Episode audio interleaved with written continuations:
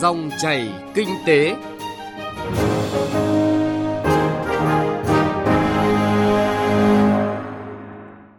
Biên tập viên Bá Toàn xin chào quý vị và các bạn. Trong dòng chảy kinh tế hôm nay, chúng tôi chuyển đến quý vị và các bạn những nội dung sau.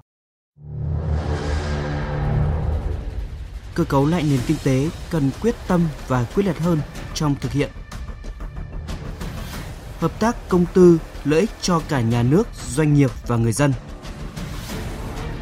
Trong chuyên mục chuyện thị trường, mời quý vị và các bạn nghe ghi nhận của phóng viên Đài Tiếng nói Việt Nam về nội dung khách hàng đang dần dần rời xa chợ truyền thống ở thành phố Hồ Chí Minh.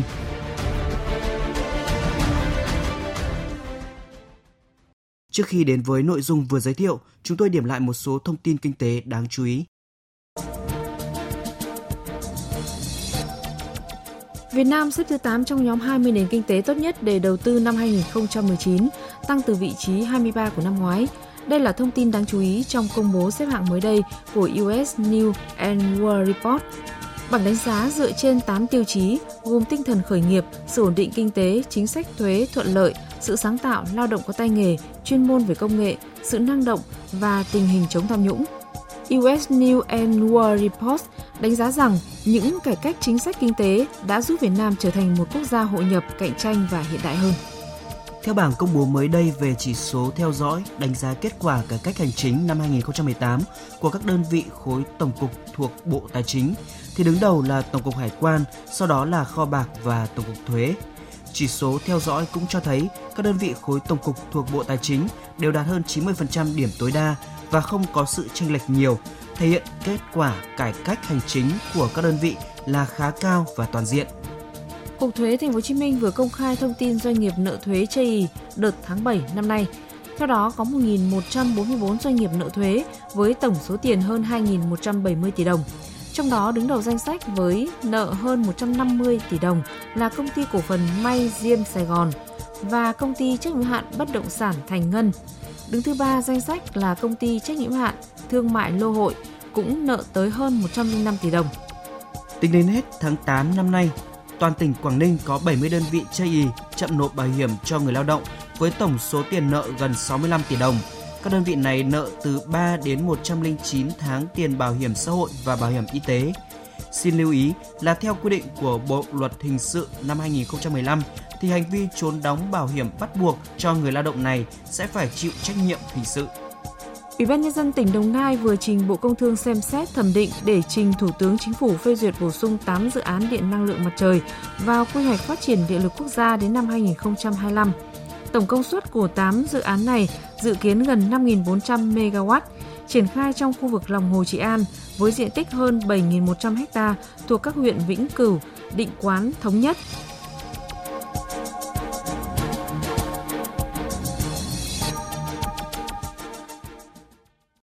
Thưa quý vị và các bạn, Viện Nghiên cứu Quản lý Kinh tế Trung ương mới đây đã công bố báo cáo nghiên cứu đánh giá kết quả cơ cấu lại nền kinh tế, đổi mới mô hình tăng trưởng giai đoạn 2016-2020. Góp ý và hoàn thiện báo cáo này của các chuyên gia kinh tế nhấn mạnh chúng ta chưa đủ quyết tâm và quyết liệt trong thực hiện cơ cấu lại nền kinh tế. Mời quý vị và các bạn cùng nghe những phân tích về nội dung này. Báo cáo nghiên cứu đánh giá kết quả cơ cấu lại nền kinh tế, đổi mới mô hình tăng trưởng giai đoạn 2016-2020 cho thấy nền kinh tế nước ta tiếp tục duy trì được lạm phát ở mức hợp lý dưới 4% và ổn định trong suốt thời gian qua. Thâm hụt ngân sách giảm mạnh so với 5 năm trước và duy trì mức ổn định dưới 4% GDP, đạt mục tiêu đề ra. Dự trữ ngoại hối tăng nhanh từ 30 tỷ lên 60 tỷ đô la Mỹ vào năm 2018, góp phần gia tăng sức chống chịu đối với biến động từ kinh tế thế giới. Tuy nhiên, độ mở của nền kinh tế gia tăng nhanh chóng và đã ở mức rất cao, nền kinh tế ngày càng phụ thuộc nhiều hơn vào nhà đầu tư nước ngoài là dấu hiệu khá rõ nét cho thấy nền kinh tế của chúng ta dễ bị tổn thương trước các biến động bất lợi từ bên ngoài. Nhìn chung, giai đoạn 2016-2020, ổn định kinh tế vĩ mô tiếp tục được củng cố, sức chống chịu của nền kinh tế xét về vĩ mô có cải thiện so với trước, nhưng mức độ dễ bị tổn thương còn cao và sức chống chịu vẫn còn yếu. Tiến sĩ Nguyễn Đình Cung, giám đốc chương trình Australia hỗ trợ cải cách kinh tế Việt Nam, gọi tắt là Oxford Reform, đánh giá. Tốc độ tăng trưởng còn thấp so với mục tiêu chiến lược Thứ hai, mức cải thiện về năng suất và hiệu quả còn thấp so với yêu cầu tăng trưởng cao, bền vững và yêu cầu chuyển đổi mô hình tăng trưởng sang chiều sâu. Đóng góp của các ngành vào tăng trưởng cơ bản không thay đổi. Nó thể hiện cơ cấu ngành kinh tế về cơ bản không thay đổi trong 10 năm 2011-2020 và cơ cấu kinh tế cứng nhắc kém năng động. Hiệu quả và đóng góp của khu vực kinh tế nhà nước vào tăng trưởng giảm sút đáng kể. Kinh tế tư nhân chính thức vẫn còn nhỏ và vai trò FDI trong tăng trưởng và GDP ở mức cao và gia tăng. Như vậy ở đây tuy có cải thiện về năng suất, về hiệu quả, nhưng mô hình tăng trưởng về cơ bản chưa thay đổi. Tốc độ tăng trưởng, mức độ cải thiện về năng suất lao động, hiệu quả sử dụng vốn còn thấp xa so với yêu cầu thu hẹp khoảng cách phát triển so với các nước. Thực tế hiện nay đến với các địa phương được coi là phát triển năng động như Bắc Ninh, Vĩnh Phúc ở phía Bắc hay Bình Dương, Đồng Nai ở phía Nam vẫn thấy phổ biến mô hình tăng trưởng theo kiểu cũ. Đó là huy động vốn đầu tư trực tiếp nước ngoài FDI về thiết lập nhà máy lắp ráp, sử dụng lao động chi phí thấp để thúc đẩy tăng trưởng địa phương. Chuyên gia kinh tế Phạm Chi Lan phân tích. Khu vực tư nhân trong nước phát triển rất là kém so với khu vực đầu tư nước ngoài. Thì tôi nghĩ là cần phải nói rõ thêm một cái nguyên nhân mà tôi cho rất là lớn. Đấy là ở chỗ là chúng ta chủ trương phát triển kinh tế thị trường, tham gia rất nhiều những kênh hội nhập quốc tế, rất nhiều FTA, mong muốn là tự do hóa đầu tư kinh doanh. Nhưng mà dường như tất cả tự do hóa mà chúng ta thực hiện cho đến bây giờ thì chủ yếu là thực hiện cho các nhà đầu tư nước ngoài, cho các đối tác ở nước ngoài hơn là bên trong vì cái khát khao mong muốn nguồn từ bên ngoài vào, vì cái tư duy mà muốn tận dụng cái nguồn từ bên ngoài, nó quá nặng nề. Từ muốn thu hút FDI cho đến xin thêm viện trợ ODA rồi này khác, cái gì cũng trông chờ từ bên ngoài, hơn là bên trong. Thì chính về cái đó cho nên hai khu vực cùng là tư nhân cả, nhưng nó phát triển khác nhau hẳn các chuyên gia kinh tế cũng chỉ ra rằng khắc phục tình trạng nền kinh tế đang ngày càng phụ thuộc vào doanh nghiệp FDI không có nghĩa là hạn chế kìm hãm đầu tư nước ngoài, mà là làm cho khu vực kinh tế tư nhân trong nước phát triển với tốc độ nhanh hơn và đồng đều hơn so với hiện nay. Đồng thời, cần làm cho cơ cấu kinh tế và nền kinh tế trở nên năng động hơn, nhất là có quyết tâm và quyết liệt trong cải cách thể chế kinh doanh, kiến tạo môi trường thuận lợi nhất để thúc đẩy các thành phần kinh tế phát triển vượt bậc dựa trên nền tảng công bằng, lành mạnh và bền vững. Theo chuyên gia kinh tế Lê Đăng Doanh, quan trọng là tính thực thi của cải cách thể chế kinh doanh. Mấu chốt là cải cách thể chế. Bởi vì rằng là nếu như mà thể chế của chúng ta mà vẫn tiếp tục không công khai minh bạch, tôi muốn nhấn mạnh cái tính chất không công khai minh bạch, thì nó sẽ tiếp tục có cái sự chậm trễ, thậm chí là có cái sự trì trệ trong cái việc cải cách. Thí dụ như nếu mà có công khai minh bạch thì cái cải cách doanh nghiệp nhà nước theo tôi là có thể thúc đẩy được lên mạnh mẽ hơn bởi vì là phải có mục tiêu, phải có quá trình, phải có ghi rõ tức là ai chịu trách nhiệm và ai quyết định như thế nào. Chứ như hiện nay như thế này, nếu mà không công khai minh bạch thì chúng ta chưa đạt được những tiến bộ cần thiết mà chúng ta là mong muốn như vậy, cải cách thể chế kinh doanh phải được làm thực chất, tạo được đột phá thực sự trong xây dựng và phát triển khu vực kinh tế tư nhân trong nước. Bởi lẽ, sự phát triển năng động và hiệu quả của khu vực kinh tế tư nhân là cách thức giúp đẩy nhanh cơ cấu lại ngành nghề kinh tế, nâng cao chất lượng nội lực của nền kinh tế để cơ cấu lại nền kinh tế, chuyển đổi thành công mô hình tăng trưởng, chắc chắn cần hệ thống đồng bộ các giải pháp từ tổng thể đối với toàn nền kinh tế đến giải pháp đối với từng ngành, lĩnh vực và vùng địa phương.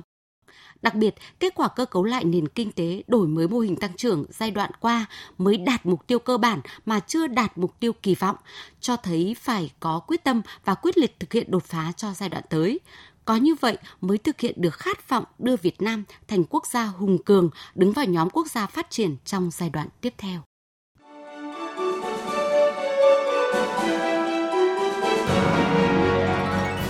Dòng chảy kinh tế, dòng chảy cuộc sống.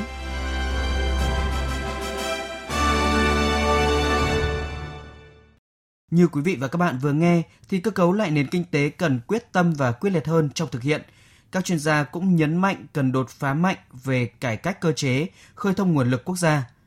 Cũng liên quan đến nội dung này thì một vấn đề đang được cộng đồng doanh nghiệp, nhất là khu vực kinh tế tư nhân rất quan tâm, đó là sớm ban hành khuôn khổ pháp lý đầy đủ cho mô hình hợp tác công tư, gọi tắt là PPP. Hiện nay, dự thảo luật đầu tư theo hình thức hợp tác công tư đang được Bộ Kế hoạch và Đầu tư hoàn thiện để trình xem xét tại kỳ họp Quốc hội tháng 10 tới đây. Vậy những kỳ vọng nào đang đặt ra đối với hình thức hợp tác công tư? Đã đến lúc thay vì nói về vai trò tách bạch hay cạnh tranh của khu vực kinh tế tư nhân với kinh tế nhà nước một cách cực đoan, chúng ta cần nói nhiều hơn đến quan hệ đối tác công tư hiệu quả và bền vững. Đây là cơ chế mới để cộng sinh hài hòa giữa khu vực kinh tế tư nhân và nhà nước, để tư nhân chung tay với nhà nước trong việc phát triển các cơ sở hạ tầng của nền kinh tế, cũng như tăng cường sự tham gia của tư nhân trong lĩnh vực như cung ứng dịch vụ công. Đặc biệt, việc thiếu khuôn khổ pháp lý và tư duy quản lý đang khiến tư nhân rất khó tham gia vào lĩnh vực dịch vụ công. Ông Trần Tiến Quân, Tổng thư ký Hiệp hội Bệnh viện Tư nhân Việt Nam nhìn nhận.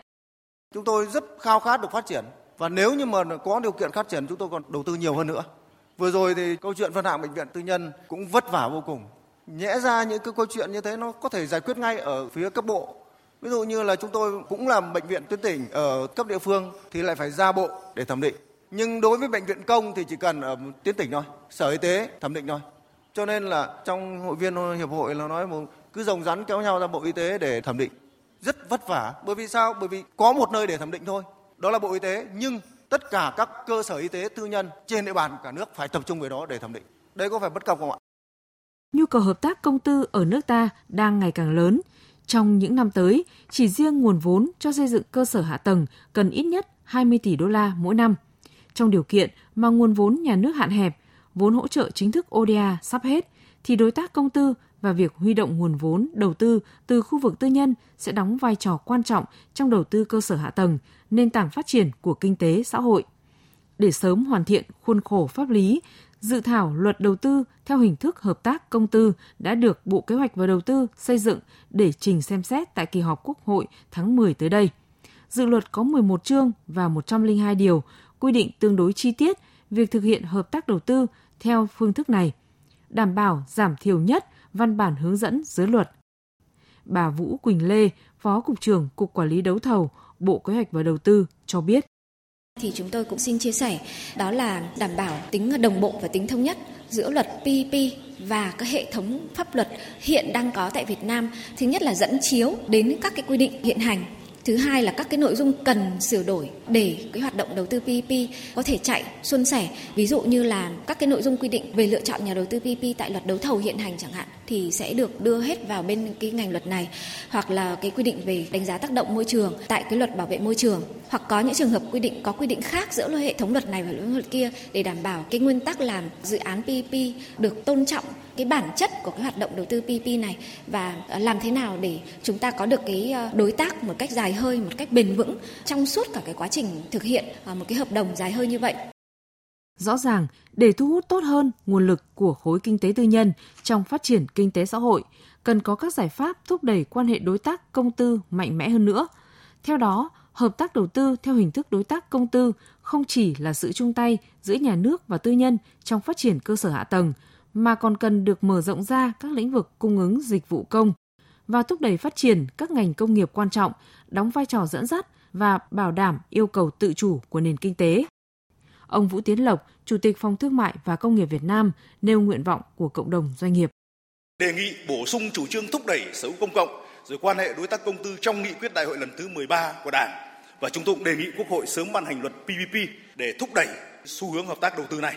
và chúng tôi cũng đề nghị là chính phủ nghiên cứu, xem xét để lựa chọn một số ngành công nghiệp quan trọng có liên quan đến công nghệ trọng điểm, ảnh hưởng đến năng lực về công nghệ và tự chủ của quốc gia, tự chủ kinh tế quốc gia để chọn là lĩnh vực mà nhà nước và tư nhân cùng hợp tác với nhau để thực hiện. Một mình tư nhân rất khó thực hiện, nhưng mà là nhà nước thực hiện một mình cũng rất khó. Cho nên nhà nước tư nhân phải hợp tác với nhau để xây dựng một số cái lĩnh vực, cái công nghiệp quan trọng có tính chất dẫn dắt và đảm bảo tính tự chủ của đất nước này theo ông Vũ Tiến Lộc, để tăng hiệu quả hợp tác công tư, cơ quan nhà nước cần thay đổi tư duy quản lý kinh tế, tăng cường các thể chế xúc tiến, phát triển thị trường hợp tác công tư PPP, thành lập quỹ phát triển PPP quốc gia. Đó là những việc cần làm và phải được triển khai sớm. Như vậy, bên cạnh những bài học chưa thành công về PPP, chúng ta cũng có những thực tiễn tốt về PPP trong cả nước như các mô hình sở hữu công, quản trị tư, đầu tư tư, sử dụng công dịch vụ thuê ngoài ở một số địa phương và bộ ngành. Đó là những mô hình cần được tổng kết và lan tỏa. Đó cũng là phương pháp thiết thực để thúc đẩy khu vực kinh tế tư nhân ở nước ta hướng tới yêu cầu phát triển tự chủ và bền vững của đất nước trong bối cảnh hội nhập mới.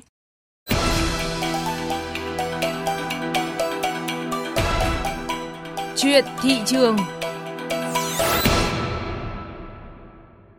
Thưa quý vị và các bạn, khoảng gần 340 chợ truyền thống ở thành phố Hồ Chí Minh đóng vai trò quan trọng trong việc đáp ứng nhu cầu mua sắm tiêu dùng của người dân.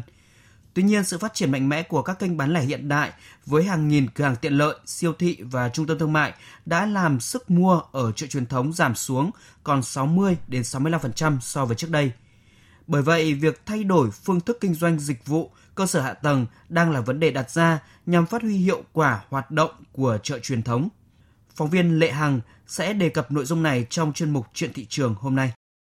Nằm ở vị trí giao thông thuận lợi và gần 5 khu chung cư, nhưng việc buôn bán ở chợ Thị Nghè, quận Bình Thạnh vẫn khá ế ẩm. Theo nhiều tiểu thương, sức mua hiện nay chỉ bằng một nửa so với trước đây. Nguyên nhân do người tiêu dùng đang thay đổi thói quen và chuyển đến mua sắm tại các siêu thị, trung tâm thương mại hay cửa hàng tiện lợi. Bà Nguyễn Thị Tâm ở quận 1, thành phố Hồ Chí Minh cho rằng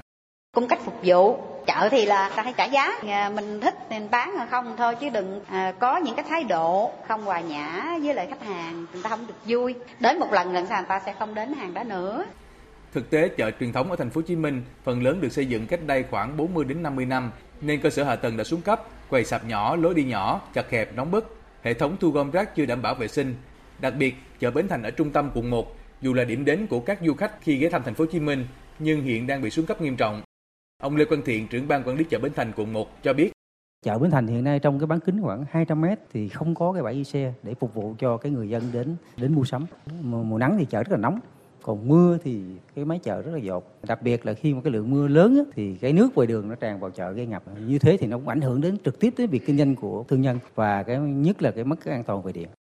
Thành phố Hồ Chí Minh đang có chủ trương xã hội hóa mô hình quản lý. Mô hình đã triển khai tại các chợ đầu mối Thủ Đức, Hóc Môn, Bình Điền. Ông Phạm Thành Kiên, Giám đốc Sở Công Thương Thành phố Hồ Chí Minh cho biết, thành phố sẽ không xây dựng thêm mà tập trung cải tạo nâng cấp và kêu gọi đầu tư chuyển đổi sang mô hình công ty quản lý để có thêm nguồn lực đầu tư các chợ hoạt động hiệu quả hơn. Đề xuất ủy ban dân thành phố chính sách để kết hợp chính sách nhà nước và vốn xã hội hóa quy động từ doanh nghiệp hộ kinh doanh trong chợ để có nguồn đáp ứng nhu cầu xây dựng và chỉnh trang chợ. Sở công thương đẩy mạnh cái công tác đào tạo đối với ban quản lý và thương nhân kinh doanh tại chợ phương pháp kinh doanh mới thì sẽ tiếp tục triển khai cái dự án mô hình chợ thí điểm an toàn thực phẩm và triển khai thực hiện truy xuất nguồn gốc thì tăng cường kiểm tra về chất lượng hàng hóa và nguồn gốc xuất xứ hàng hóa. Hiện nay, điều khiến nhiều người tiêu dùng e ngại khi mua bán tại các chợ truyền thống đó là nguồn gốc hàng hóa. Trong khi đó, tại các kênh mua sắm hiện đại thì hàng hóa phong phú, có xuất xứ rõ ràng và đặc biệt là cung cách phục vụ chuyên nghiệp, thân thiện nên ngày càng thu hút được nhiều khách hàng hơn. Bà Huỳnh Thị Kim Cúc, Phó trưởng ban quản lý an toàn thực phẩm thành phố Hồ Chí Minh cho rằng cần vận động tiểu thương kiểm tra hàng hóa định kỳ, thông tin rõ ràng cũng là cách để người tiêu dùng yên tâm khi mua sắm ở chợ truyền thống. Cũng đề nghị ban quản lý chợ là vận động bà con tiểu thương có thể là định kỳ chúng ta test nhanh hoặc là đưa kiểm tra định lượng một số thực phẩm. Cái kết quả kiểm nghiệm như vậy là mình minh chứng, thông tin rõ ràng với người tiêu dùng. Hiện nay, các kênh bán lẻ hiện đại phát triển mạnh mẽ, nhưng chợ truyền thống vẫn đóng vai trò quan trọng bởi không chỉ phục vụ nhu cầu mua sắm mà chợ truyền thống còn là nét văn hóa trong đời sống của người dân, là điểm đến của du khách mỗi khi đặt chân đến thành phố Hồ Chí Minh. Cho nên việc huy động mọi nguồn lực để đầu tư cải tạo cơ sở hạ tầng cũng như việc nâng cao kỹ năng phục vụ khách hàng của tiểu thương tại chợ truyền thống cũng là những việc làm hết sức cần thiết. Quý vị và các bạn vừa nghe về sự cần thiết phải thay đổi phương thức kinh doanh dịch vụ, cơ sở hạ tầng nhằm duy trì và phát huy hiệu quả hoạt động của chợ truyền thống ở đô thị lớn như thành phố Hồ Chí Minh. Nội dung này cũng đã kết thúc chương trình dòng chảy kinh tế hôm nay. Chương trình do biên tập viên Trung Hiếu biên soạn và thực hiện. Xin chào và hẹn gặp lại quý vị và các bạn trong các chương trình sau.